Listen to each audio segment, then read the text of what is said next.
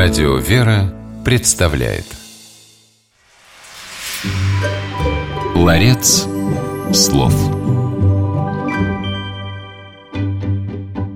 Помните детскую сказку про гриб, под которым уместились сразу несколько зверей – мышка, лягушка, заяц – Сюжет сказки строится вокруг народной пословицы «в тесноте, да не в обиде».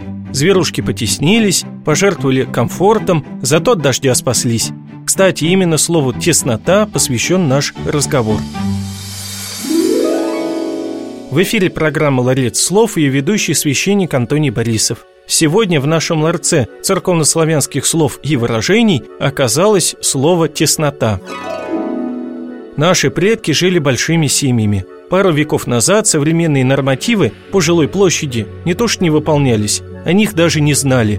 Жили именно что в тесноте, по 10-15 человек в одной избе. Но это не мешало поддерживать в семье мирное настроение. В церковнославянском языке слово «теснота» имеет несколько иное значение, и относится оно не к внешним условиям, а к внутреннему состоянию человека – Вот хороший пример из текста Нового Завета.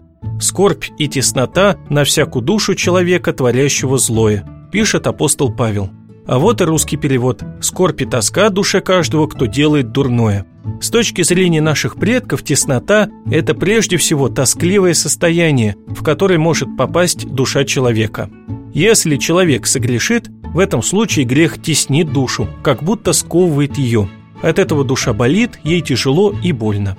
И если внешнюю тесноту как-то еще можно пережить, особенно если рядом дорогие люди, то от внутренней тесноты нужно поскорее избавляться.